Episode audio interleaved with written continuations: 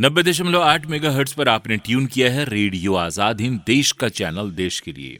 श्रोताओं, आज है चौदह जनवरी, यानी मकर संक्रांति का दिन। चलिए, आज का हमारा कार्यक्रम केंद्रित है मकर संक्रांति के ऊपर ही।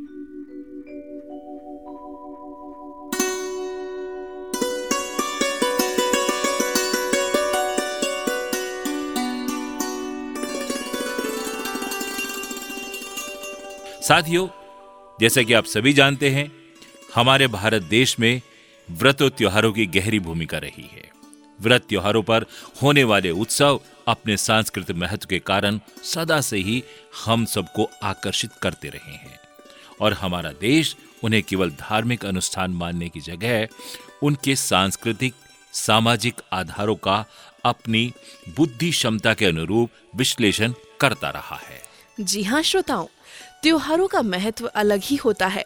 और अगर त्योहार पूरे परिवार के साथ मनाया जाए और साल का पहला त्योहार मनाना हो तो उत्सव का आनंद दोगुना हो जाता है। साथियों, हम बात कर रहे हैं मकर संक्रांति के त्योहार की। हाँ श्रोताओं, मकर संक्रांति एक महत्वपूर्ण धार्मिक पर्व है।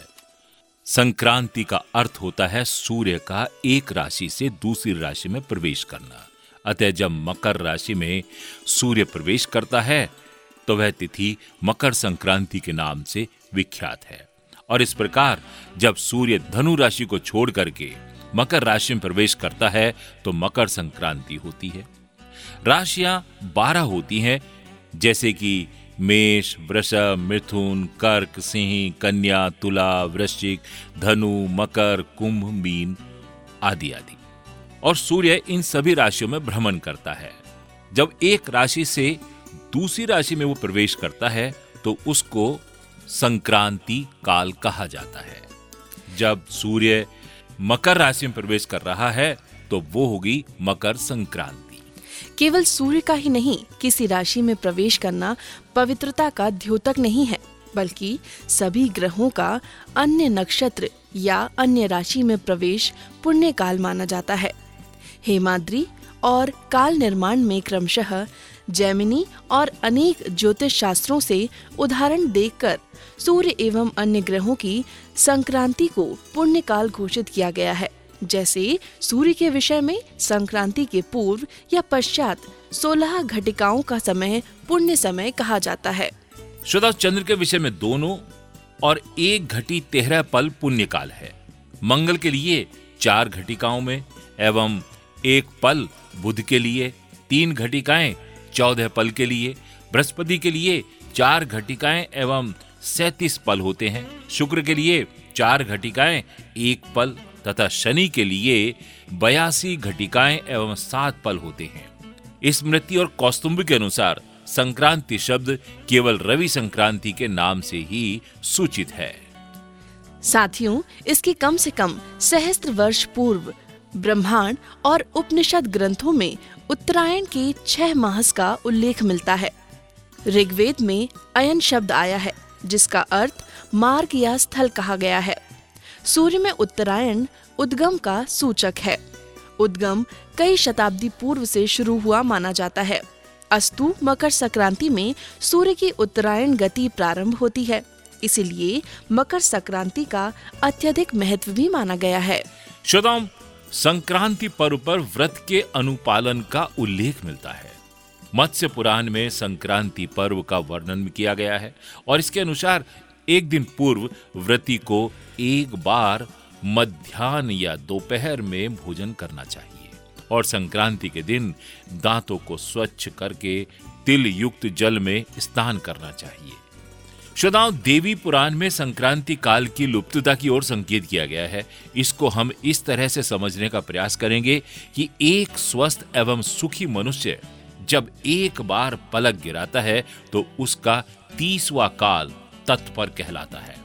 तत्पर का सोवा भाग त्रुटि कहलाता है, तथा त्रुटि के सोवे भाग में सूर्य का दूसरी राशि में प्रवेश होता है।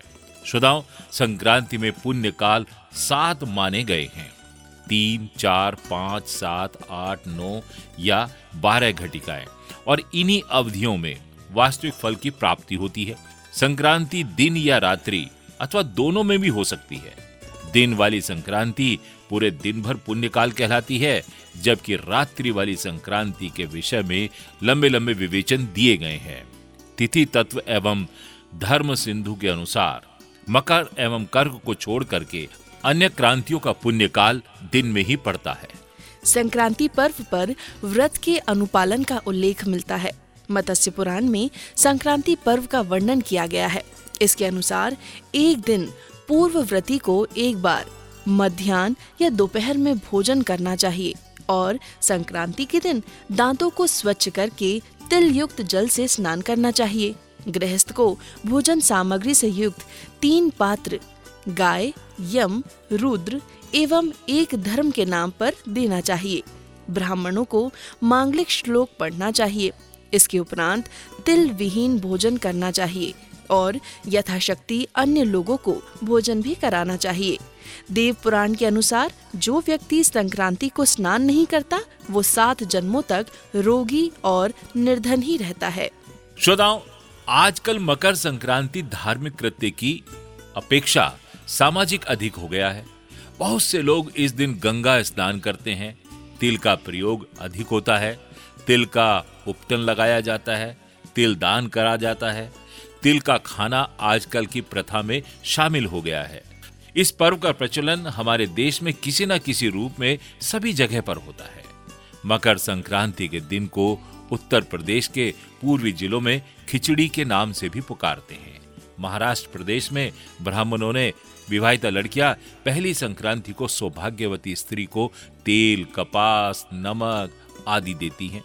राजस्थान, मध्य प्रदेश एवं उत्तर प्रदेश में इस अवसर पर वस्त्र, अन्न आदि का दान किया जाता है। बंगाल में इस दिन पूजा एवं स्नान की परंपरा प्रचलित है। प्रयाग में इस दिन लाखों श्रद्धालुओं की भीड़ लग जाती है। उनका ऐसा मानना है कि इस दिन के स्नान से उनके सारे पापों का नाश हो जाएगा। दक्षिण भारत में इस दिन पोंगल उत्सव होता है। पोंगल का अर्थ है, क्या उबल रहा है? अथवा ये भी हो सकता है कि ये क्या पकाया जा रहा है। इस दिन सौभाग्यवती स्त्रियाँ गीले वस्त्रों में ही दूध चावल से भरे बर्तन को अग्नि के ऊपर रखती हैं। गंगा सागर में मकर संक्रांति का बहुत बड़ा मेला भी लगता है। वहाँ इस अवसर पर समुद्र में स्नान करने के लिए लाखों लोग एकत्रित होते हैं। श्रोताओं, मकर संक्रांति के समय अन्न बदलने की भी घटना होती है। उस पर प्राय अन्य देशों में कुछ न कुछ करने की परंपरा है।